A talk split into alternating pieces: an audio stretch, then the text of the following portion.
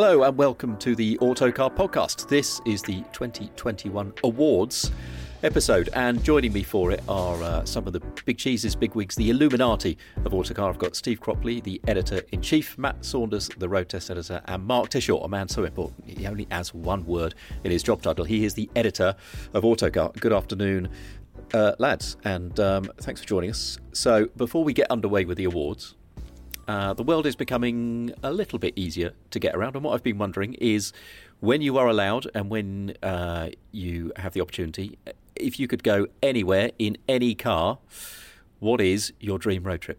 Matt Saunders. I've been to the Isle of Man TT a couple of times, but I've never driven the mountain course. And I know you have, annoyingly. So I think I'd like to do that. And the car I'd like to do it in is either an Aston Martin Valkyrie, because why not? Yeah. Because I love the idea of that thing, and just seeing it and hearing it just makes me quite excited. So it's either that, mate, or what was the other one? I was going to go for Sebastian Loeb's 205 T16 Pikes Peak car, because they talked about taking that to the TT course for a bit. Did they? But never did it. Oh. And I've always thought that would set some preposterously rapid time. Yeah. Not that I would be doing it, but it would, you know, it would just be the required tool for the job, mate. Surely. Is that Mark Higgins Subaru still the fastest thing around? Fastest four wheels around there? Yeah, so I don't think it's Tony Pond anymore, mate. Yeah, it's ST1. I'd love to have seen that. Yeah, I've been there. I'd love to have seen that go around. Yeah. Stephen.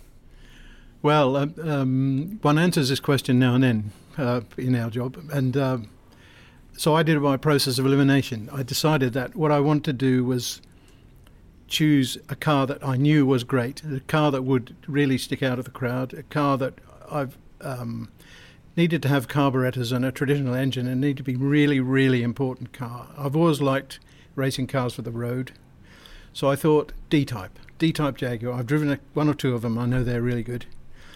Magnificent is the word. And then as far as roads, I think I would go from my home in the Cotswolds by a route down through, across Salisbury Plain and all that, down to Goodwood, where I would do 5 laps of the circuit, and then I would drive back mostly on the A272, because although it's busy and all the rest of it, I still love the road. So that's what I do. And you say you've driven one or two. What are they like? Fantastic. The thing that's amazing about a D-type is that you can detect the difference. I've also driven a C-type, and that's like a road car. It's like a sort of quite a long-bodied Jaguar sports car, very mechanical. But the thing about the D-type is that you can just feel the development. You feel that it's more compact. You feel that it steers better. It sort of corners beautifully. You've still got all the essential stuff from that sort of howling XK engine, and quite a difficult, well, not difficult, but a gear change that needs to be reckoned with. But the kind of cohesion of the car is fantastic. Mm. Mark Tishore, where are you going? Well, I'd have always wanted to do Route 66, but you did it, Matt, and I read your feature a few years ago, and you didn't paint the greatest picture of Route 66, I think it's fair to say, in terms of its loveliness. Yeah, well, I think it depends how long you take to do it. I'd like to go back and take longer, but when you've got, I don't know, we took like 4 or 5 days, and it's supposed to take 2 or 3 weeks, and you've got a photographer who wants to take 6 hours worth of photos, and you've got to do 14 hours worth of driving at the same time. There's bits of it I loved. What car were you in, Matt? We were in an Acura NSX, so the Honda NSX here, which was great, and actually really works in the US really well. I don't think it's set the world alight over here, but it's quite a mature, sophisticated feeling car, and it they've got wide roads and it rides really well and goes up driveway ramps without nosing anything and stuff like that. So I think. And there's something quite nice about the fact that it just reverts to complete silence from time to time in town, which is quite cool. But I'd like to do it again. So, yeah, go on, Route 66. Well, I've always liked to do new things, and I don't really like going back places, but I think being in a reflective mood for the last year or so, there's somewhere I want to go back to. It's in Sardinia, as Google tells me, a town called Alghero on the sort of northwest coast. There's a road that runs out of it, the SP105, which is probably Europe's Pacific Coast Highway rolled into a condensed version. Oh, really? And I won the hire car lottery on a holiday to Sardinia a few years ago, where the Fiat 500 or similar turned out to be a Fiat 124 Spider. Oh, that's good. And it was fantastic. So I'd just like to go and do that again, I think. It was at sunset. It was just the most perfect drive on an empty road, wide road, great corners, in a really good car. I always preferred the 124 to the MX-5, but that's not particularly a popular opinion, so I keep that to myself a bit. But yeah, just to do that again, I think. That's pretty cool. Matt, is the MX-5 versus 124, is that a... What's the road test verdict on that one? I didn't have much experience of the Fiat. I did like the Abarth very much. That was a really cool little car, and it had its own little flavour. You know, it didn't feel like a sort of an MX-5 with a funny badge on it at all. And I don't know. I think I did drive the Fiat once, and it felt a little bit soft to me. And I'd probably have the Mazda over the Fiat, but maybe not the Abarth. Yeah, I think I agree.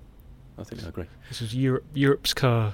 A Europe car decontented 124 Spider at that as well. It was an unusual spec, I think. Yeah, that's very cool.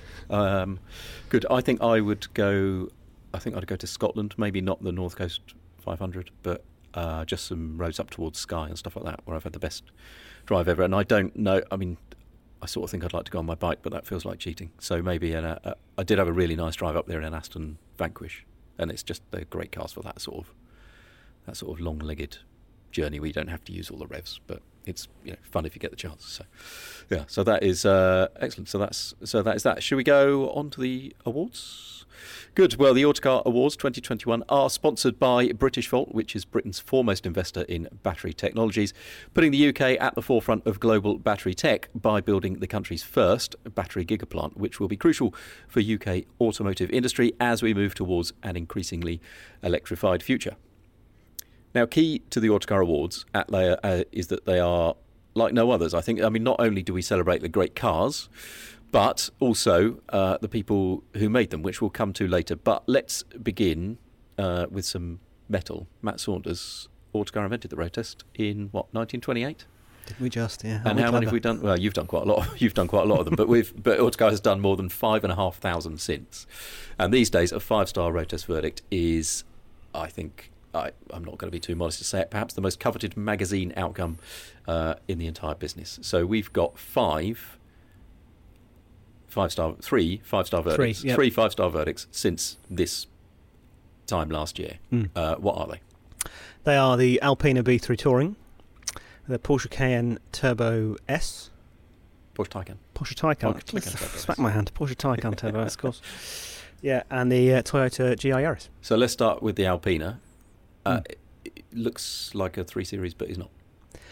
Well, no, I mean, it is a 3 Series, isn't it? It starts off life as an M340i Touring, but they do some very special things to it. And, you know, they've been doing special things to 3 Series for a long time, but this one, I think, really feels like it's hit a very special place, and perhaps that's something they've been building up to, you know, in a roundabout way for a while, but it's just taken a big leap because it's the first time they've used a proper M division engine.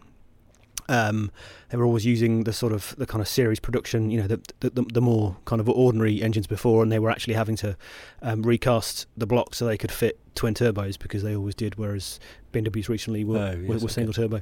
So this one, they haven't got to do that, although they fit their own induction system, their own, you know, injection system, and it's just the sort of, I think this is one of yours, mate. It's that sort of one ring to rule them all type car. Because it might be the only performance car you really need, because it could be the best handling 3 Series, it's that good, and yet it rides because they always do, because they manage to always put sort of 19 and 20 inch dinner plate wheels on these cars and somehow still make them ride, and it's really fluent, and it doesn't sort of take itself too seriously. It's not sort of gnarly or too kind of firm like the M cars can be. It's explicitly intended for sort of fast touring, but it works on B roads. It's got a 1,500 litre boot. You know, I mean, I know there's going to be an M3 Touring proper this time round, but it won't be as sort of versatile and as laid back and as really sort of singular, I think, as this B3 will. What's the relationship between Alpina is owned by BMW, isn't it? You know, don't I always wonder whether BMW, when they build the original car, whether they leave room for the Alpina somehow. I'm not sure it's that official. I don't. There may be a bit of a stakeholding, but do they own them completely? I'm not sure. I don't know. But I thought it was relatively independent. I think it is. Yeah. It's a big wine importer and stuff. So it's not like AMG. No. I don't think so. I don't think so. Which makes me wonder how they end up with the very generous arrangement they seem to have. Bovenstiepen. That's it. Yeah, and he's a wine merchant who also does cars. Yeah. And Burkhard was the bloke who founded it, and his son Andy is the guy who's still in charge now. But I just had a feeling though they had I don't know. There may be a small sort of shareholding, but I think they're still pretty independent. And it's just such a special thing, mate. And I suppose ideally it would have a couple of cases of expensive wine, wouldn't it? Yeah. But, since doing that, we've driven the M3. Since doing this, what do you reckon? Well, I'm a fan of the M3, but I think they genuinely stand up as independent, sort of discrete performance cars of their own character that you would buy for slightly different reasons. You would certainly do a lot more track driving in the M3, and in a way it feels like you would expect it to. It's a bit more sharp. It's a bit more kind of frenetic and aggressive, I suppose. Whereas the Alpina is that bit more fluent and sort of road appropriate, and it feels like a car you could drive every day of the year. Yeah, okay. And that's the point, isn't it? Yeah. Okay, fair enough. And so to the Porsche Taycan, which is that the first EV that we've given 5 stars to? Certainly is, mate. Yeah, landmark. Yeah, but it's but we like it. Oh yeah, I mean, what's not to like about that car? We were sort of. I was comparing notes on this with Steve earlier, and we were talking about the Audi e-tron GT, which of course is closely related, and which we just happen to have driven. And what seems to be emerging is this idea that while both cars are obviously very, very similar, the execution of the Porsche, the really fine tuning of it, is what makes it so special.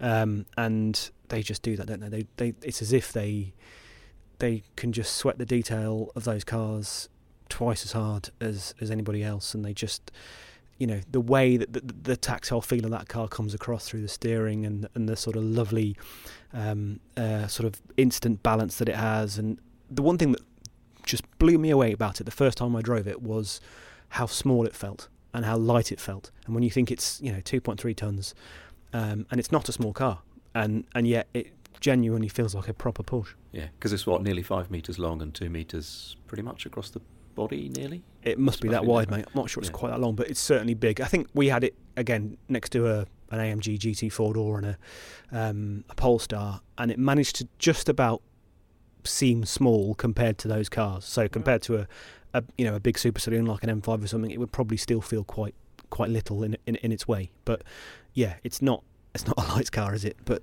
Jesus, you wouldn't know. The way it goes down the road is exceptional. Yeah, they do. And we like the low spec one, don't we? We like the 2-wheel drive, yeah. Yeah, that's a song we've sung so many times. It's so Porsche, isn't it? Forget the options. Yeah. Make it as light as you can. Matt, I find in driving performance EVs, we all know how they accelerate. How do you find the way they decelerate these performance EVs? It's sort of that is an even more unusual feeling, isn't it? It is, and it's a very mixed bag. Some of them still have pretty awful brake pedals on, and it's a real challenge technically because in order to do this properly, you sort of either have to somehow leave all the brake energy regeneration to one side and just give yourself a normal brake pedal. Or you have to have a fully electronic system that blends the two things together somehow and tries to make it seem natural. And that's where they fall down, because you just get this funny sort of two-stage kind of funny feel to the brake pedals where the resistance in the pedal changes halfway down. But not on a Taycan. I've never... While you would say that maybe the brakes on that car don't feel as strong as some because it's such a big heavy thing, and that's where it does feel heavy, I think. If you get on a track and you really use the brakes, you'll find the end of them pretty soon because it's just the weight of the thing. But on the road, I think they're really nicely handled. I think the pedal's really nice.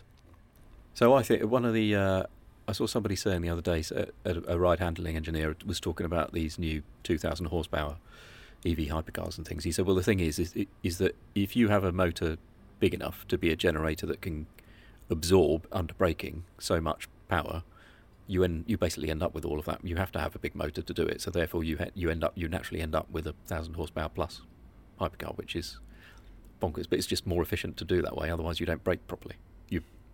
Which I thought was odd, but it maybe explains why all of these hypercars have got four-figure, slightly absurd power outputs. But have we driven anything yet with that kind of power? No, not that I can think of, mate. I mean, the Avaya will be the first thing, I suppose, when it lands, when we have a go in that. And yeah, I mean, other than that, mate, I don't think any of us have been anywhere near a Rimac or a those sort of really out there 2,000 horsepower ones. Yeah, well, slightly less horsepower, but no less fun.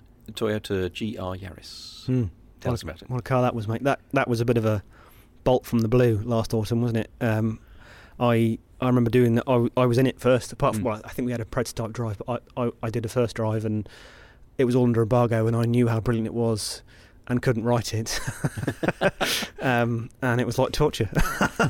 But such a special car, such a sort of a throwback, really. I couldn't believe that they could come and make that sort of car again in 2020, in the environment that we've got, and to have just created the culture where you can do that in these times, I think is a real testament to Toyota, and their commitment to the idea of making real drivers' cars again. Just come up with a car like that from almost nothing.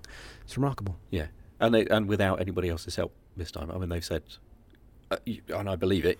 We needed the joint venture with Subaru. We needed the joint venture with BMW to make the 86 and the Supra. But just, I don't know. It just feels wild that they just, because it's not. It bears so little resemblance to a Yaris, the Yaris Super Mini, does it? It's taken off the.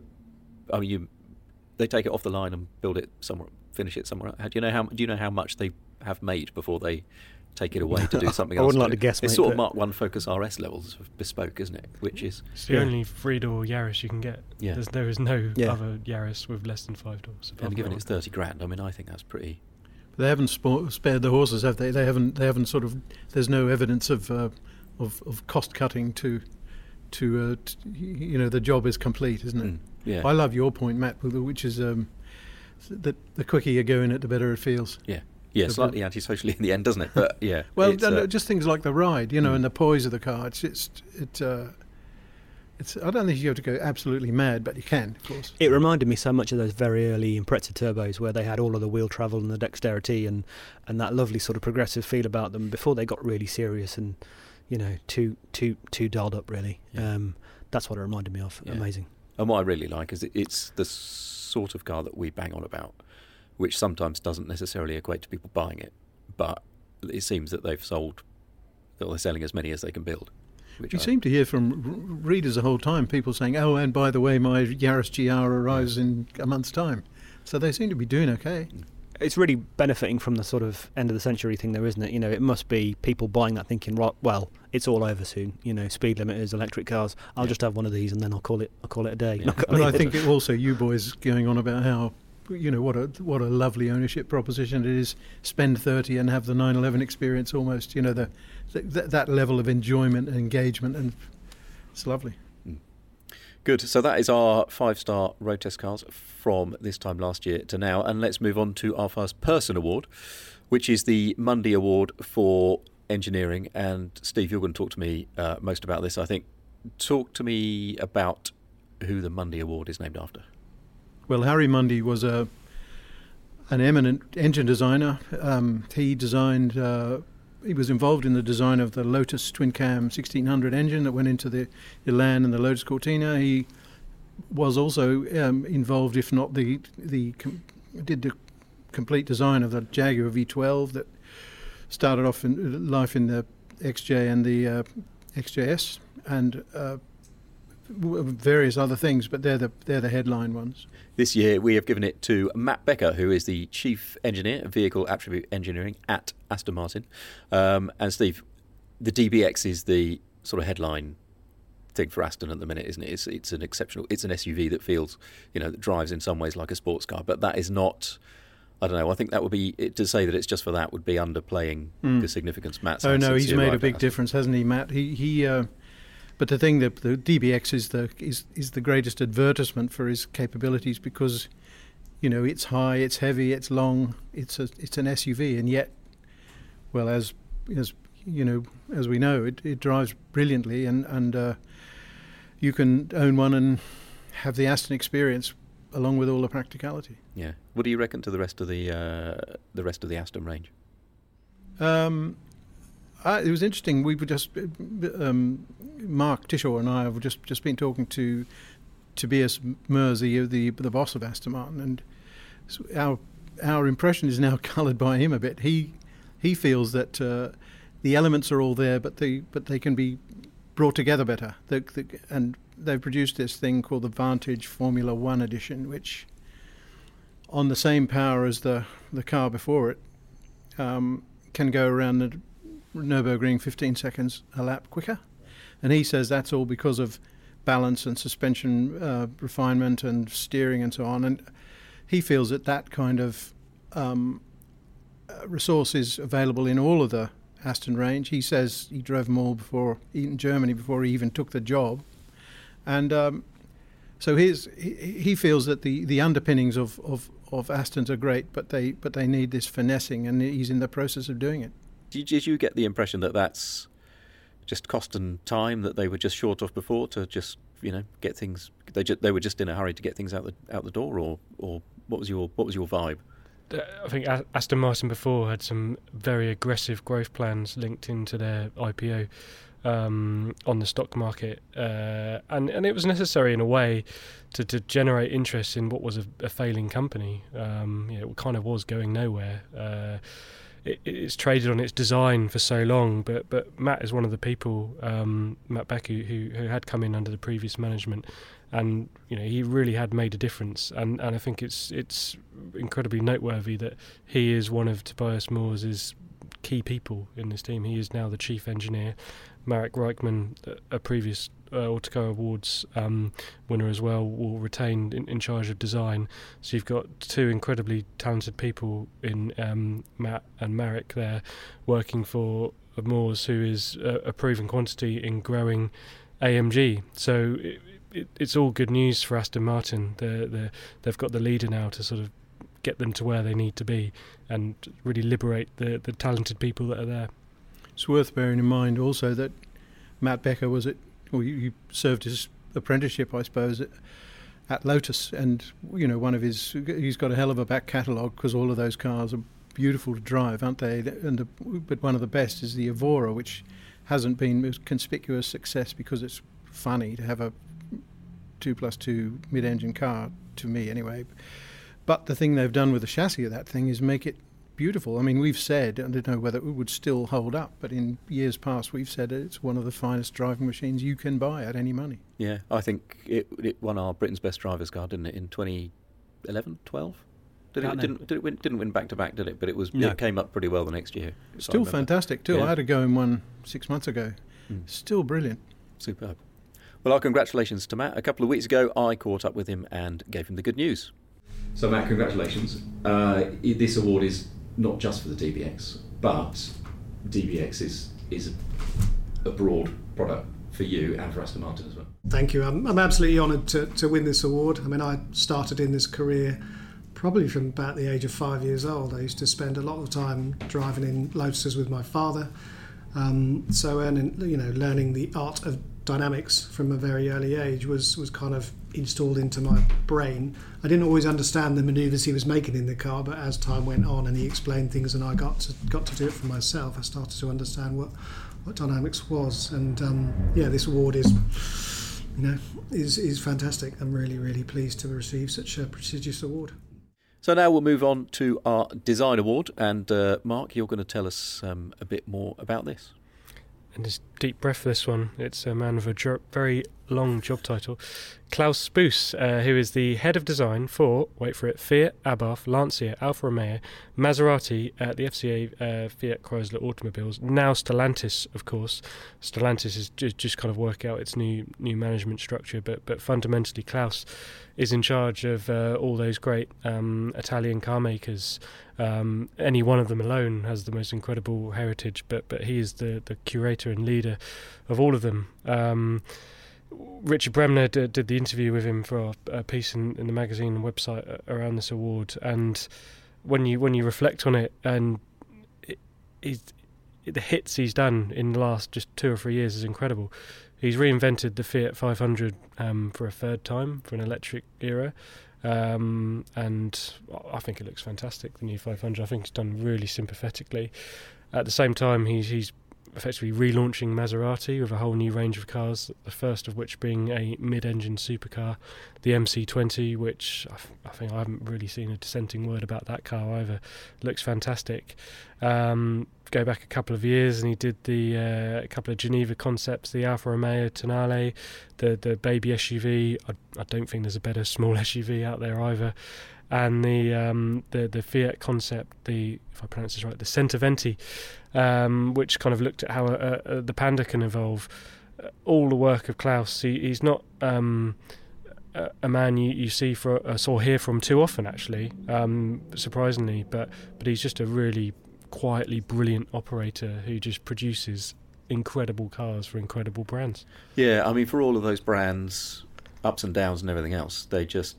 They're some really good-looking cars, aren't they? Some terrific-looking things. I think they avoid the mainstream, don't they? You know, there are so many cars that, you know, nowadays, if you took the badges off, they might well be something else.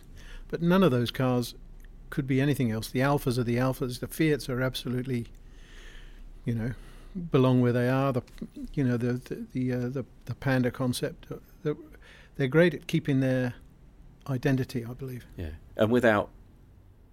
How to put this without the they're not offensive, but they're distinctive at the same time, elegant and I agree. You know, it's one of those cars that I think when somebody says, look, you've got the choice of making a good looking car or a bad looking one, just why would you not make it good looking?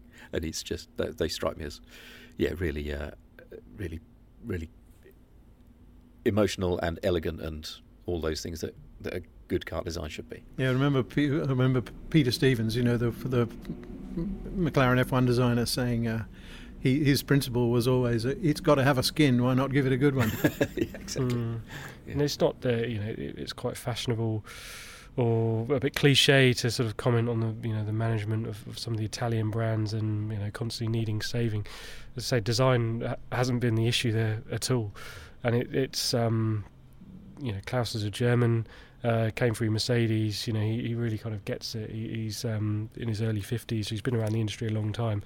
And it, over the last sort of 10 years or so, the designs of some of those cars are some of the best on the market, but they just don't necessarily have the kind of the businesses around some of those Italian car makers to really make them the successes they should be. Yeah, I wonder if under new ownership / whatever, I don't know, I get the vibe that maybe they will be. Yeah, I think Tavares, so Carlos Tavares, is head of the merger of FCA and PSA, and he was speaking only a couple of weeks ago saying that every single brand will be given a leader who will have 10 years of investment, 10 years to define exactly who their customer are, the cars they want to make, and go out and do it. And I think they've never really been given that kind of clarity of management before. Look at Alfa Romeo. The man who's gone in to lead that, Jean-Philippe Imperato, has been behind the Peugeot turnaround the last 7 or 8 years, and Peugeot, pound for pound, is probably the best performing car maker probably the last 5 or 6 years in where it was to where it is in a single generation of cars, and he's now in charge of Alfa Romeo, so it's exciting. Yeah, he strikes me as a good Imperato. I've met him a couple of times, and he's a very clear, focus driven, but he understands cars and why you would want to have one, doesn't he? Do you know what I mean? He understands why. I mean, Tavares himself is the same, isn't he? Yeah. He's got. I mean, he actually back home in where he lives, in Portugal, is it? He actually owns a company that restores cars for people. Oh, really? That's super, excellent. Good. Right, now on to our Lifetime Achievement Award. And Steve, could you introduce this? Yes, this award goes to Richard Parry-Jones, who died very sadly just a few weeks ago. We were lucky would be the wrong word, but we were able to contact him a few weeks before he died, just to offer him the award, and he was proud to take it. And we're giving it to him on the basis that he changed cars. He was a young Ford engineer who didn't see why they needed to produce these rather sort of mundane and poor driving machines that were continually panned by people like us. And he managed to, because he was a fantastic communicator and a brilliant engineer, he managed to convince both his management, who took some convincing because they're motivated entirely by money, and his retinue of engineers, hundreds of them. And the way he did it was to communicate with the motoring press, and the first of the motoring press that he contacted was us, Autocar, and so we wrote him up, and as he said, people believed what they read in the paper. So we have a pretty close connection. That was 93, and Parry-Jones went on. That was with the Mondeo, which was a far better car than what had gone before. And then, of course, it led on through, cars like the original Ford Focus, 98, 97, 8, and, of course, the KA and the Fiesta and all the rest of them. And Ford now has a culture of producing very good cars dynamically. And this, the excellent publicity message that followed this motivated the rest of the industry, the Renaults and the VWs, and even Piëch at VW felt it necessary to make changes to the Golf to make it a better car. And I can remember interviewing Piëch actually one time, and we talked about Richard Parry-Jones, and he said, "Yes, I tried to hire him, but unfortunately I found he was paid more than me." And I spoke to Richard about this, and he didn't comment. Super. When you go around and you talk to industry engineers, there are hardly any who haven't been influenced and touched by him. Yeah. But actually not just his generosity in talking to young engineers and mentoring, even, as Matt Becker was saying, he's been his mentor at Aston Martin in recent years. He's just, there's hardly an engineer in the business who doesn't owe something to him. The thing that was great about RPJ was that Ford owned four or five of these marques: Aston, Volvo, Jaguar, Land Rover, Lincoln, all in this body called the Premier Automotive Group. And of course, Parry-Jones had a foothold in all of those, so he was able to affect the way all of these cars drove. And so, as well as making them all better, he was able to encourage them to have characters of their own. And those cars, the reason a Land Rover drives well now, is down to some extent to Richard Parry-Jones. Even the guys that are working now on JLR cars will tell you that. Great, thanks, Steve. Now let's move back to some metal.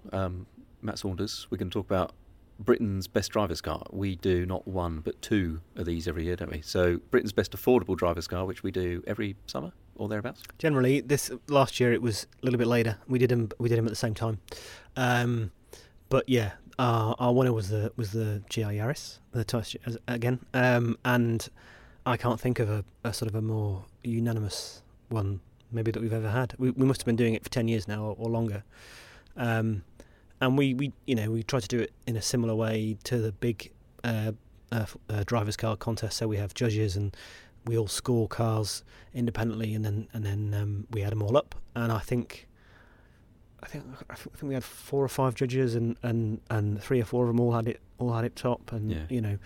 We were sort of there on Exmoor, just a little bit in awe really, and wondering how it could have shown up next to a Civic Type R, and some really some cars that really ought to have dominated it, and it was just so much more fun, I think. And when you've got Fiesta ST in the mix, that's saying something.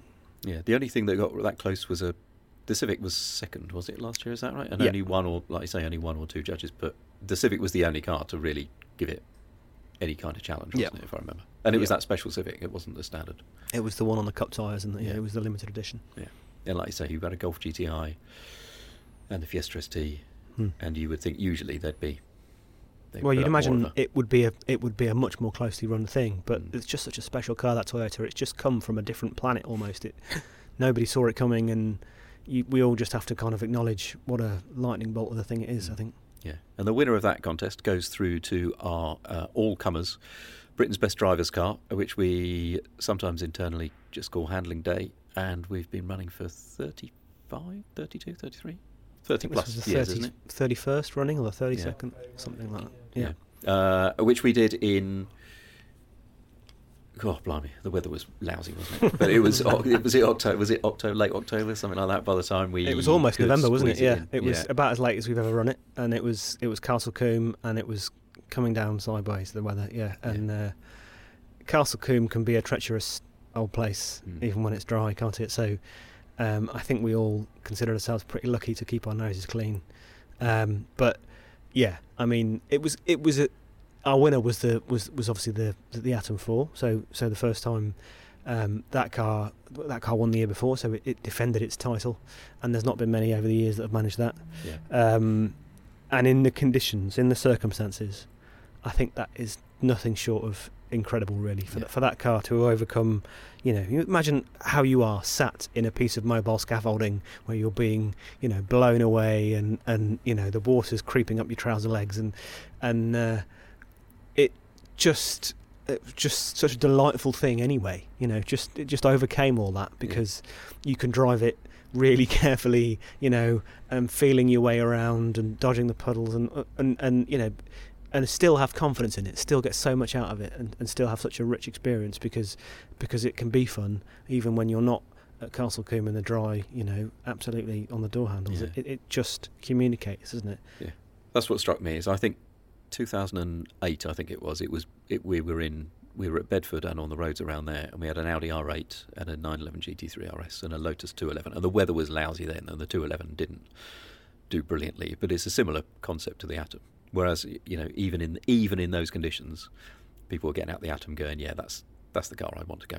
I would happily go out in again, happily drive 100 miles." The thing is, there's such a fabulous ownership proposition too. They make whatever it is, 80 a year, maybe fewer, I don't know, but just as many as they want to make, really. And interestingly, they're still working away at their waiting list right through the COVID business. Yeah. But I owned one for 4 years, and I always boast about this. When I sold it, I got back to the pound note the amount I paid for it. And in fact, I owned it for 3 3/4 years. And the thing I always used to do is go in the garage and look at it, and look at the panel, the gaps between the panels, and look at the welds, and look at it's honestly, it built like a watch. Mm. And I remember Simon Saunders, the boss, saying to me, "If it goes wrong, you only do one thing." And I said, "What's that?" And he said, "You bring it back and we fix it." And but I won't be seeing you. Excellent. And he was right. It was perfect to the screw head. It was perfect. And that's, I mean, it's important, isn't it, in a car like that where you can see everything. It all has to be beautifully put together. Yeah. Oh, it was a great experience. I should have kept it. Mm. All right, and then that is our Britain's Best Driver's Car winners for both of those competitions. So let's move on for some motorsport. And the winner for this year's motorsport award. I'm going to pronounce this wrong if I'm not careful. Alejandro Agag for Formula E and Extreme E. Mark. Yeah, he's quite the character, and someone we're going to be seeing and hearing of a lot in the future. He set up Formula E in 2014, and a great quote from Zach Brown: "When Alejandro first presented Formula E years ago, I laughed and I was wrong," said the McLaren boss. "He's a real visionary, and I wish more people in racing were as commercially focused as he is. We're in sports and entertainment, but the majority of motorsport starts with the question, what are we going to do technically? By the way, I hope it works commercially. Agag decides what he wants to do commercially, then works out technically how we can do it. He has a balance other racing series could learn a lot from."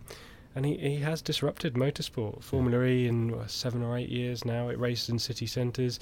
It is not aimed at the more traditional, purist motorsport fan. It's all about bringing more people into motorsport, and clearly around electric motorsport as well. And now he's gone and do Extreme E, which is for electric off-roaders. It's promoting environmental issues as well. It's trying to be truly carbon neutral, but also promoting gender equality as well, which is almost unheard of in motorsport, really. In each team, there's a male and a female driver. So, you know, he stands out.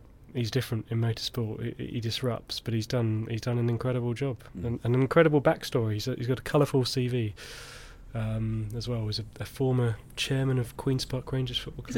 Is he? Really? I think an unpopular one, because he was mates with Bernie and Flavio, but he was at age 28. He was the youngest Spaniard to ever win a seat in the European Parliament, but he quit that in 2001. Went into business, but he kind of made his money and his name by buying the Spanish Formula One TV rights with Briatore, just as Fernando Alonso was on his way to 2 world titles. Oh, I see.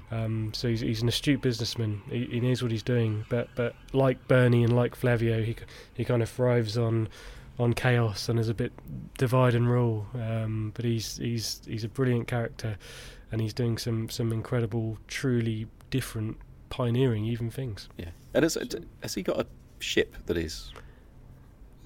I don't know much about it. Is it some research ship that he's taken and made? Is it powered by something else? Is it hydrogen powered or something? Yeah, I don't want to get it wrong, but yeah, there is a boat. For Extreme E travels the world in its unusual locations. I think they're in Senegal, Saudi Arabia, all sorts of places, and it's a kind of travelling circus that all goes by the ship, all the cars, well, not to say the people, but yeah, it travels the world with them and transports them. And whilst it's in all places, they are planting trees, other plantations, all sorts of environmental things to sort of try and make it a carbon neutral event, which doesn't really go sort of hand in hand with motorsport. And again, it's something that's used as a stick to beat him, because it's just, you know, because he's not normal. He's not the typical motorsport boss. Yes. But he's taken as... Sorry, Steve, go on. No, well, the thing I was going to say is he's... The thing that's remarkable is that he's got such motor industry support. You know, that's the dream of Formula One, and they had it for a while, years and years ago. But one by one they dropped out. But the supporters, team support from big motor industry is amazing, and it looks like it's sustainable, doesn't it? Because they can spread the right messages. Yeah. City centres, zero pollution, all the rest of it. That's the remarkable thing, isn't it? It's all very well to pull them on board, but to keep them for as long as they are, and some manufacturers say to me that they are learning stuff from it, which is important, isn't it? Really? Yeah, it's all this miniaturisation stuff. Yeah. Somebody was saying to me the other day, you should see the size of a Formula E electric motor. It's tiny. You can hold it in your fist, and because it just doesn't have to be very big, and that will spread. Mm. Great. Now then, on to celebrate some of Autocar's outstanding UK leaders. And we're going to start with Alison Jones, who is the Regional Country Manager and Senior Vice President for Citroën, DS, Peugeot, Fiat, Abarth, Jeep and Alfa Romeo in the UK. Steve, you met Alison recently. I did. Tell us about her. She's a really, really interesting character. I was just writing a bit for the magazine just a couple of days ago, and I was saying that when she started, which was 2.5 years ago, you could argue that she basically took the job and walked into a revolving door, because, the electrification business, the 2030 was just announced, the COVID was around the corner, and, there were numerous difficulties. She's chosen a hell of a time to take over. But it's all orderly, it's all working, The model launches are going well. She's done a lot of recruitment of very accomplished people. She has a fantastic track record for bringing people on and allowing her managers to work out. She's got an extraordinary LinkedIn CV. I was kind of absolutely breathtaking. Mm. Just seems to have done every job. She was formerly the managing director of VW in Britain, so she's high-powered before. Mm. But I think it is unusual for somebody like PSA to just go to another company like that and recruit at that level. But you can see why they've done it. She's an impressive person, no doubt about it. Thanks, Steve. A few weeks ago, you met Alison, and here's what she had to say. Thank you. I'm delighted to accept the award. I'm really proud. It's great.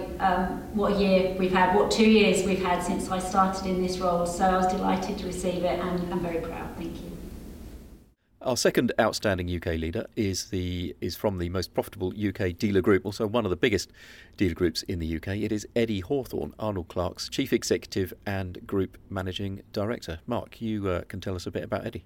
Yeah, Eddie, I mean, car dealers in general, there's something we all have a relationship with. You know, in our world, we tend to deal more with manufacturers and that, but fundamentally for readers, consumers, buyers, it's with the dealer.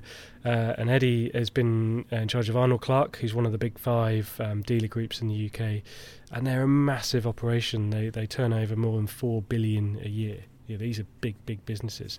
And he's been in charge of Arnold Clark since 1998. And Arnold Clark is quite progressive.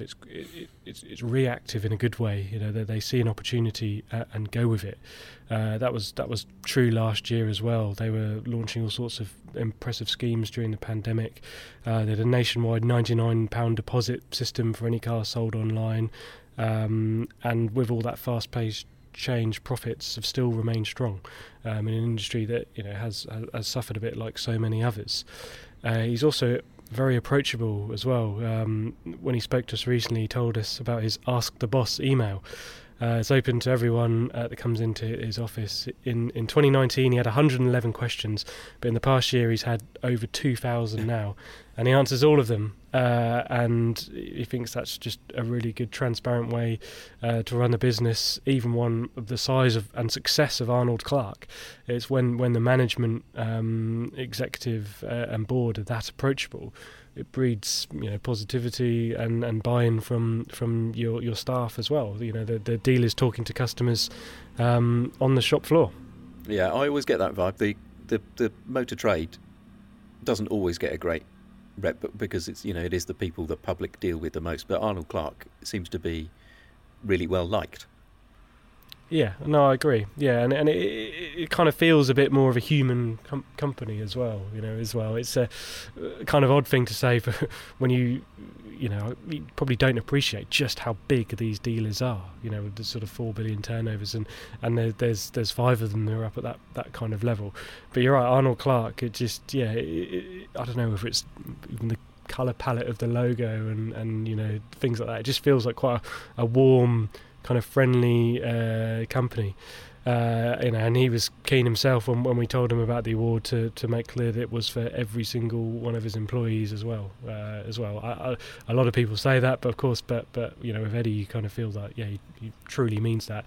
He is one of the team. Yeah, good. Well, our congratulations then to Eddie and everybody at Arnold Clark. And now it's time for the Innovation Award. The motor industry is full of innovation, and we've given this award over the years to people who've come up with new products or new ways of maximising revenue or productivity and all kinds of things, but a really different style of award this year. It goes to the Bentley Crisis Management Team for their response to the COVID crisis. Mark, you've got some more details on that. Yeah, it's a really interesting story, this. All businesses had their own COVID responses. You know, as we sit in our deserted office here, it's exactly the same, one-way systems, etc. Bentley, in the motor industry, really kind of took the lead, a bit of a PR lead as well. To be honest, they were really visible in their response and socially to begin with, but also then in developing systems for all their staff. And for this award, we kind of worked backwards from the fact that Bentley achieved record profits in 2020, and this is record profits when they shut down the factory for 7 weeks. And I remember at the time, I've looked at the figure, Adrian Hallmark, who won one of our awards last year, when this was so fresh, said each week cost 22 million euros.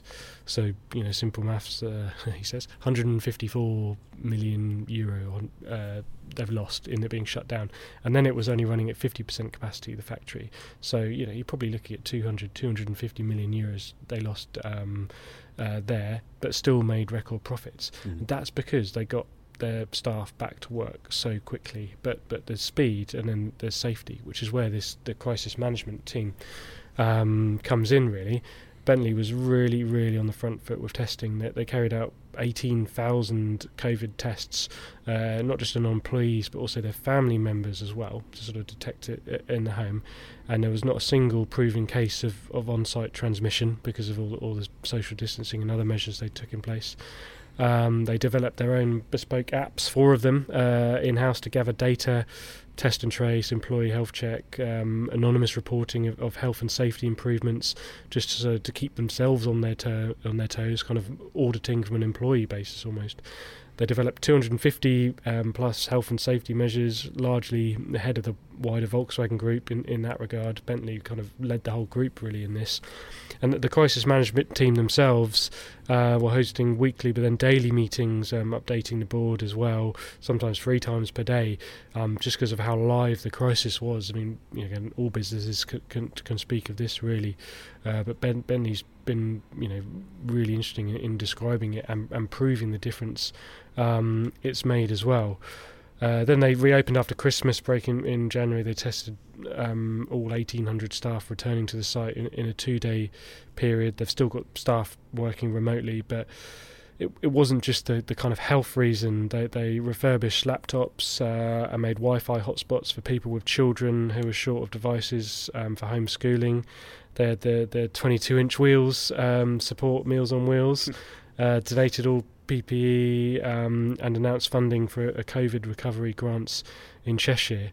As I say, industry and business is full of really positive stories like this, but Bentley in particular has been really noteworthy. And we congratulate the crisis management team for their innovative way they've dealt with the crisis. Super. Wasn't there a great story about the people returning to work? They were when they were invited to come back, the management was a bit worried about how many would show up. And all but 2 came in, and of the two, one slept in and the other one had a road accident on the way to work. I mean, this was talking about, you know, well over 1,000 people. That is remarkable. Okay, so let's move on to our Reader's Champion Award, which we usually ask readers to come up and nominate a car from a shortlist, but we did it slightly differently this year. We gave the reader the choice of a fantasy garage with a daily driver of £30,000, which had to be new, a just-for-fun new car on which they could spend £50,000, and then a complete wild card for which they could spend up to £20,000 to come up with the kind of fantasy garage that some of us sit and scratch our heads and worry about and think about when we should be doing something else when a deadline is looming. But anyway, the answers were, from the most popular choices were, the daily driver was a Volkswagen Golf, which gets you £30,000, gets you a sort of GTI kind of thing, doesn't it, I think? And the £50,000 just for fun car was the superb Alpine A110. And then the wild card for £20,000, new or used, the most popular car there was a used Land Rover Defender. So let's start with the daily Volkswagen Golf. Who wants to say why they're great? Well, they've just always occupied this position, which is so unassailable. You know, nobody would go near it. No rival would really try to make a car like a Golf GTI, would they? Because they'd fail. You know, because it just had this absolutely perfect blend of usability and driver reward. You know, just enough body control, just enough performance, just enough kind of feedback and things to keep you interested, to get you out on a Sunday morning, whatever, but not so much that you wouldn't actually want to use the thing on the office commute, you know. And it's the sort of, it's that multiplication of how much I get out of it multiplied by how many times I use it. The answer is Golf GTI, because you could just use it and you'll love it. Yeah. And the Alpine A110, Steve?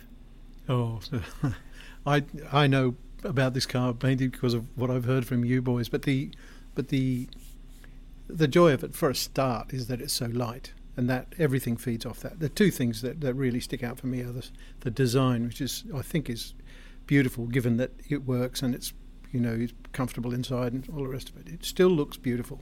It looks just about, you could argue, as good as the car that inspired it in the first place.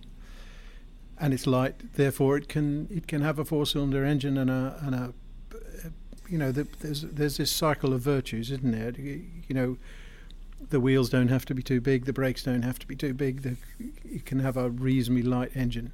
The result is such an agile, lovely car. The third thread that I like is the fact that it rides so well. You know, even though it's dynamically very sweet indeed, it's comfortable. In fact, the go faster version, the S version, isn't as good, it seems to me. I just love that's another car you can use in a lot of different situations. It's one of they don't come along often, but it's the classic more than the sum of their parts car. And I think that the GR Yaris is one. Before that, it was the Alpine. And I'm trying to rack my brain a bit if you go back a bit further, because they're just so rare. They're cars that come along and just tick every single box. Yeah. And what struck me is, as you say, Steve, the basic one is the nicer, because usually the fast one comes along, and the way the UK market is divided, everybody buys the nice bits. Like the GR Yaris, everybody has the circuit pack, and with an AMG, everybody has the S. But as my understanding, it's about 50-50 split with the Alpine, which is remarkable that people have gone, no, I want the pure one because that's what it's supposed to be. But I mean, your recommendation, am I right, is that people consider the... I think so. Yeah, very much so. But I think I just love that about it, the way it just confounds all that. And, you know, your average car buyer might well go into a showroom and say, yeah, I've got all the money, give me the full bells and whistles. Yeah. And that's why we get to feel so superior, mate, isn't it? But isn't it fabulous that this car starts... Its virtues start with lightness. You know, especially in this era when we're so obsessed with 2-ton cars. Completely. And here's a 1-ton car. Yeah. And it's been so well thought through, the whole double wishbone thing, you know, that whole wheel, you know, just the way it's supposed to work in the real world, on real roads. Yeah. All right, and then finally, here is a 2-ton car, and I'm going to step away from this because my biases both ways will show. It's a used Land Rover Defender for up to around £20,000. My advice would be spend a little bit less and leave some contingency. Why is that, Matt? Each year. Well, because mine has just presented me with a £4,500 bill. But but didn't pay 20 in the first place. No, didn't pay. No, paid 12. And to be fair, it's still worth exactly that. 10 years, 8-9 years later. Well, there's something to be said. And for yours a TD5, isn't it? Which TD5. People say is the one, don't they? Yeah, they do. Yeah, they say it's the one that makes the nicest motorway car. It's a great towing vehicle. Ours is a 90 XS. So it's quite a nice spec, but these things are pretty relative. There is air conditioning, which actually means there's this enormous bar across the bottom of the dashboard with about 4 vents in it. It's a complete, when you spec air conditioning, it's actually a completely separate unit that's bolted to the dashboard. But it's got side-facing rear seats, so it seats 6 if you want it to. But the great thing about it is what it does as a tow car and what it does off-road. So I get it when it's a complete wild card that you're just using for the fun of it. But it's all that other stuff, isn't it? You know, the fact that it's got the flat wings, so when you stop for a cup of tea, you rest your cup of tea on that. And you know, your car, which I've seen many a time, and it's most certainly a workhorse. But you can climb up and do stuff on the roof if you need to. You can either carry things or you can stand up there, can't you? Yeah, it's the original lifestyle vehicle, mate. I think you're right. It's conceived as an agricultural vehicle, wasn't it? But because of that, it is very much like a tractor unit. It is, you know, it's such a versatile thing. I mean, you can use one daily if you really want to, and you know, mine covers 10,000 miles a year in normal years, which is quite a lot for an old Defender, I would think. But it's I don't know. I mean, there's a point where it stops becoming a car and starts becoming a hobby and a pet. Almost. How often do you bang your funny bone on the door? Not so often, because it's got an aftermarket steering wheel, which is a bit smaller, which actually makes quite a big difference. So that Land Rover elbow bruise isn't such an issue. But yeah, on the standard big wheel, I used to do it all the time. Does that make it the smaller diameter wheel makes it steer a lot better? Presumably. Yeah, I think so. And actually, one of the, I mean, dynamically, it's pretty shoddy, but one of the things it does do quite nicely is steer quite well. It's quite a consistent weight and reasonably accurate at low speeds. It gets a bit vague at high speeds, but that's the tyres more than... And there's even, you could never describe it as a good ride, could you? But there's something special about the way it rides, even, I think, that car. There's an honesty to it. It's exactly the same on like smooth roads as it is on Belgian parve. Yeah, exactly. Yeah. Terrible everywhere. But it's but I mean I was not involved in that vote, but I don't know. I get it. I mean, am I right in thinking this is popular with the whole family, isn't it? You know, your missus loves it, the kids love it. It is one of those cars, and not just my Defender.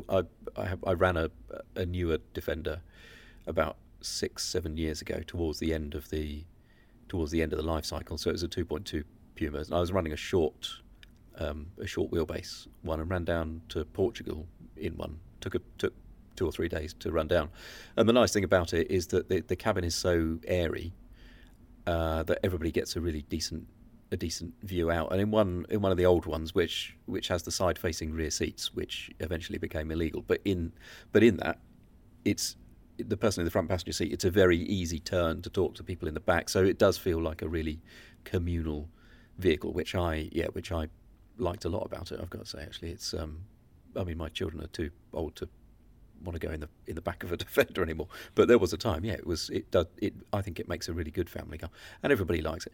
It's one of those cars that you can take everywhere as well and not feel a burk. Anyway, you can turn up at a school or a supermarket or an opera or anything and feel fine in it, and that's what I like that about it. So that is the Reader's Champion, and now it is time to reintroduce Mark Tishore for this year's Editor's Award. Yeah, it's one we've given to Sir Lewis Hamilton this year, the 7-time Formula One World Champion. And the reason why it's not a mere motorsport word, and I don't mean that in any kind of disingenuous way, but it's above that because of the impact Hamilton has had on wider society, frankly, here. He's become a real activist, a free speaker. He's leading and driving change in motorsport and the fight against racism. I was lucky enough to catch up with him recently to sort of tell him about the award and interview him. It was a very privileged thing to do. Mm. But he was an incredibly engaging, articulate, fascinating bloke. The kind of Hamilton you might hear in sound bites after he's qualified on pole and a microphone thrust in his face to ask if he's going to beat Max Verstappen tomorrow. You know, that's kind of him doing his job, but his real passion lies as much off the track as well, and the change he's making. And Steve and I were talking earlier, and how rare it is these days for sportsmen, people of that status, to speak their mind and to come out, you know, criticising inequality, racism, gender equality, everything in society, but Hamilton does that on a weekly basis. He's an inspiring bloke, and he just happens to be an amazing best of his generation racing driver as well. Yeah, I think he's phenomenal. He's my favourite racing driver. I think he's phenomenal. And what I find interesting is that quite often people will say, "Oh God, sports people are all so dull these days. They never say anything noteworthy." And then Lewis Hamilton comes out and says something noteworthy. And I don't know. I think he gets more flack than he deserves. I think he deserves a lot more credit for what he says. Yeah, I agree. And you know, he really came from nothing as well. You know, and I'm sure a lot of people listening would have watched the F1 Netflix Drive to Survive program recently, and they actually ended on a bit with Hamilton, and they were sort of playing old footage of him as a 7-8-year-old kid. Mm. And he's talking then as a young boy about the racist abuse he's suffering, and you think that is it's disgusting, it's outrageous. You know, and it cuts to his dad, and his dad is having to say, "Oh, we just try and ignore it." He's a young boy finding his way, and you know, they were not a well-off family. Mm. And when he was speaking about it as well, the quote on his family was interesting. You know, he is aware of his upbringing. You know, he's grateful to where he's got, and he's grateful for everything he has. The quote I've got here I think for me, just getting to Formula One is a huge milestone from where we started. That's something I'll always be incredibly proud of, because it was down to the amazing work my family did, my dad did. The commitment of my parents was unimaginable for me. I find it hard to imagine how people can be so selfless, putting absolutely all their time and energy and money instead of being able to, well, in the world we live in today, people want to buy new cars, new homes, new clothes, go out shopping, have good things. But my parents gave all of that up in order to look at the long haul and give me a better life than they had, and that's pretty special. Mm. And he's a pretty special bloke. And, yeah. And he's, you know, he's saying now, what's motivating him is the off-the-track stuff. You know, he is going to use his platform every time he wins a race and has a microphone. He will speak out against racism and try and educate people as well. He wants to bring people with him. Again, he was saying it's not people's fault. They don't know what they don't know. So there's some things I'm not knowledgeable enough to speak out on unless you do the homework, and that's really what last year and really what this year are about. It's never too late to learn. It's not our fault we weren't educated on these things when we were younger. It's been amazing to go and see that some people have gone out and done the homework themselves, watching documentaries, rewarding, reading books. More people need to do it. And then I asked him why, why don't more people speak out? You know, in your position, why are not more prominent sports stars speaking against racism and other issues? People say it's risky and don't speak on it. How will your country see you? How will your fellow countrymen perceive you? And all these different things. But there is an awfully long way to go. Last year was about calling out and speaking out, but this year it really is about taking action. But there are still people who have not spoken about it, so there is a long way to go. Well, I think also there's nobody will have seen it as up close as him and his dad. You know, imagine what it must have been like for them when he's seven and so different from all the other aspirational people hanging out. I think he's a remarkable statesman-like bloke. And the thing I hope is that when he gives this up, whenever it is, that he keeps his status in some way so he can keep on talking. Mm. Mm. You kind of get the vibe he will, won't you? He won't just sort of disappear and, you know, live in Miami and just go surfing every day. Well, Sterling Moss had a long career, didn't he? Yeah, exactly. Yeah. So I've got some notes in front of me, and next to every winner's name, I put their job title. So with Sir Lewis Hampton, I just put GOAT, greatest of all time. I think I'll accept no counter argument. I think he's superb. Right, so let's move on to a used car hero. Saunders, you nominate. Well, all staffers nominated what they thought it should be, and then every other staffer voted on everybody else's but their own. Everybody decided I was right. They decided you were right. Yeah. Go on, tell us about it. It was the correct answer to this. It was what used car have you been daydreaming about in lockdown? And I sort of struggled with that a bit because it was the same car that I've always been daydreaming about since I started on this magazine, and it's a 3-generation-old E39 BMW M5 Super Saloon, because I think it meant a lot to me personally. I guess just because it was there in the car park, and it was the big sort of drawlingly wonderful BMW that I desperately wanted to drive, and it represented everything that I just walked into. You know, it was just, wow, look at this place, look at these people, look at that. And was that the mad engine? Which no, engine? It was the one before. So it was the last V8 M5, it was the last manual M5, the last normally aspirated M5. No, I'm wrong, the V10 was normally aspirated. But anyway, it was kind of, it was the Super Saloon that started the big horsepower war thing, wasn't it? Because it was years after the Lotus Carlton, but it was before AMG started doing silly supercharged E-classes. But the Lotus Carlton was still the daddy, 376 horsepower, whatever it was. Yeah. And this thing came along with 400 PS. And then the German, before long, AMG and Audi were doing 400 horsepower cars because that was the new thing.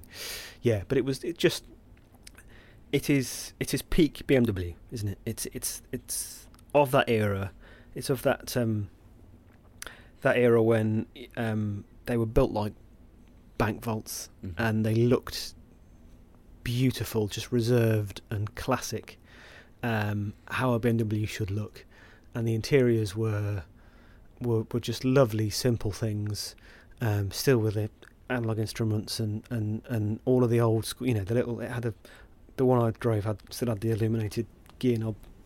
Proper gearbox. Yeah, proper manual gearbox, rear-wheel drive, no messing. What would you pay now?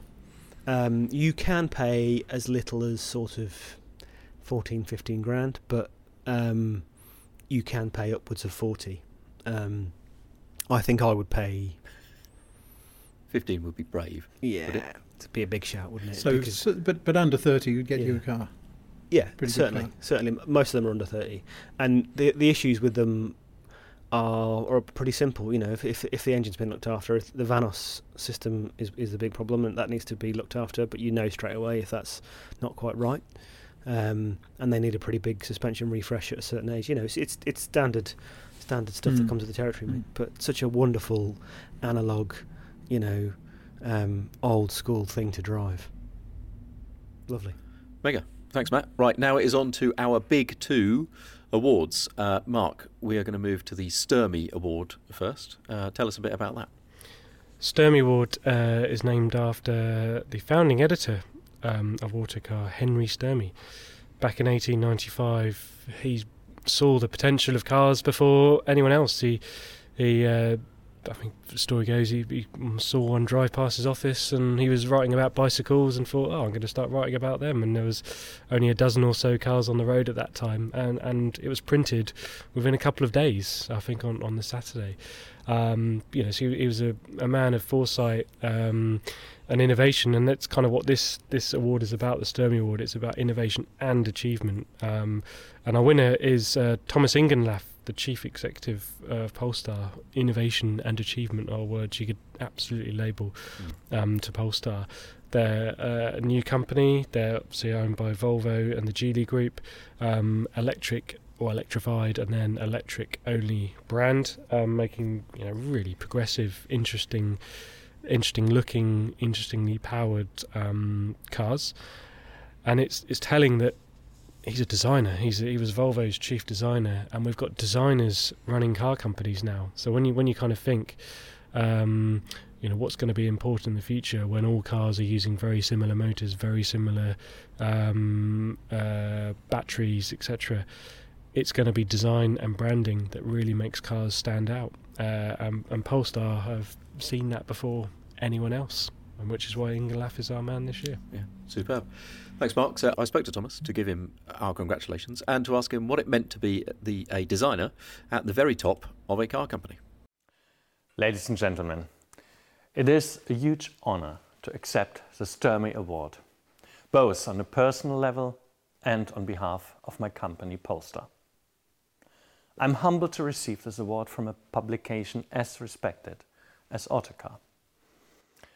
Growing up, there were expectations on me studying law or medicine, but I decided to go a different way and to study design. Not going for the easy option was the start of the best adventure ever. I joined Škoda when the direction of the brand was yet to be shaped, left the VW Group for Volvo when Volvo's future was still far from written, and then moved to Polestar when the route to electrification was nowhere near as clear as it is today. So, I am delighted and honoured to accept this award on behalf of all the Polestar employees, and I promise to continue taking the challenging route and drive change in our fantastic industry. Our congratulations then to Thomas again, and now we move on to the big one, which is the Issigonis Trophy. Steve, tell us about this. Well, Sir Alec Issigonis, as everybody knows, was the man who invented the Mini. He came up with that concept of the 10-foot car with the sideways engine that delivered four-seater capability in a car that was barely bigger than a microcar. And it was a most radical, extraordinary innovation at the time. But he did it pretty much on sort of personal magnetism. You know, he wasn't a particularly emollient character, I believe. You know, they used to call him either "Izzy Gone Yet" or "Aragonis." So he. But the thing is, he just carried it through, and that ability to make a difference is the reason we coined this award. Some people can just do that. So who's done it this year? It is Hyundai Motor Group's leader, Yu-Sung Chung. He's doesn't give many interviews. He's a character who people don't really know too much about, but he's the absolute visionary at the top of the Hyundai Motor Group, encompassing Hyundai, Genesis, Kia, and everything they've touched pretty much in the last decade or more has turned to gold. Hyundai, let's look at Hyundai for a moment there. They've taken a fairly humdrum range of cars to some of the most desirable, attractive, reliable, but also retaining that value, adding in design and dynamics as well. They've launched N, the performance arm as well, and gone to a top-level motorsport program. They're there with electrification, launching ever more electrified models under the Ioniq brand.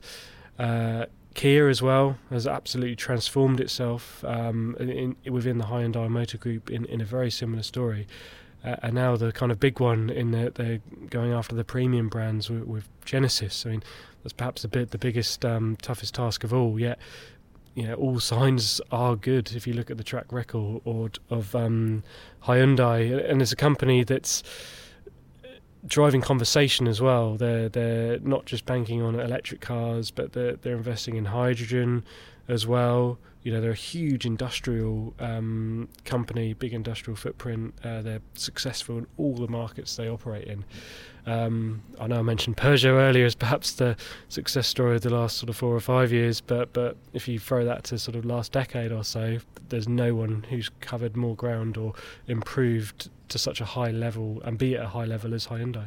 Yeah, I think I was on a Kia Rio launch in, I don't know, early 2000s or something like that, and somebody from there saying, yeah, we want to be one of the top, between us, we want to be one of the top 5 or 6 global car manufacturers. And you sort of think, I remember thinking, really? That seems quite ambitious. And they're what now, third or something? Right? It's just extraordinary rise, isn't it? But with great cars. And I don't know about you guys, but I find myself, when people say, what should I buy? I find myself recommending a Kia or a Hyundai quite a lot. Yeah. Well, not least because they're so confident that these cars are going to deliver a good proposition. You know, one's got a 7-year warranty, the other one's got a 5-year warranty. It's remarkable, really. Fancy locking people up with such a complex thing send them away for 5 years knowing it'll be all right. Yeah. So our congratulations to Yusun Chung. Here is what he had to say. Good day, friends and colleagues. It's a true honor to receive this award today. Autocar is the industry's leading channel for respected and trusted news. I feel doubly honored to receive the Issigonis Trophy. Sir Alec Issigonis and his pioneering innovations, chiefly the Mini, have long been a real source of inspiration for us at Hyundai Motor Group. I want to thank all my colleagues today for their contribution in securing this prestigious award. This accolade will further animate our commitment to serving humanity through sustainable and customer-centric mobility solutions. The global auto industry is going through a dramatic upheaval from digitalization, electrification, and so much more. At the same time, it faces the challenges of the COVID-19 pandemic. Despite the difficulties, Hyundai Motor Group is spearheading a paradigm shift in our industry. We have introduced highly advanced electric vehicles, the Hyundai Ioniq 5 and Kia EV6. They both use our dedicated EV platform, the EGMP, or Electric Global Modular Platform. On hydrogen technology, we have launched the H2 Hyundai Motor Group's a dedicated fuel cell system brand. We are also investing heavily in R&D and partnerships for the development of hydrogen technology. The purpose is to expand the application of our fuel cell systems, including for areas beyond mobility.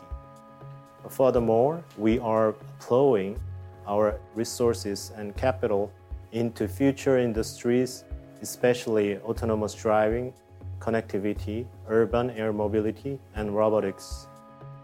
I want to emphasize that what lies at the heart of our efforts is our single-minded focus on serving and empowering our customers.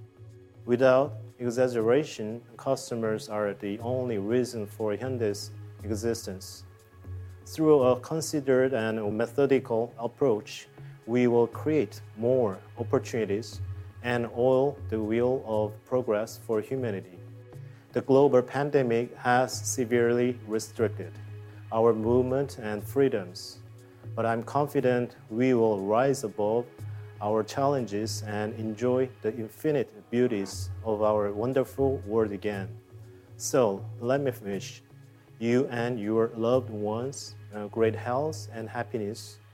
On behalf of our Hyundai Motor Group employees, I convey our deepest appreciation to Autocar for this important award. Thank you.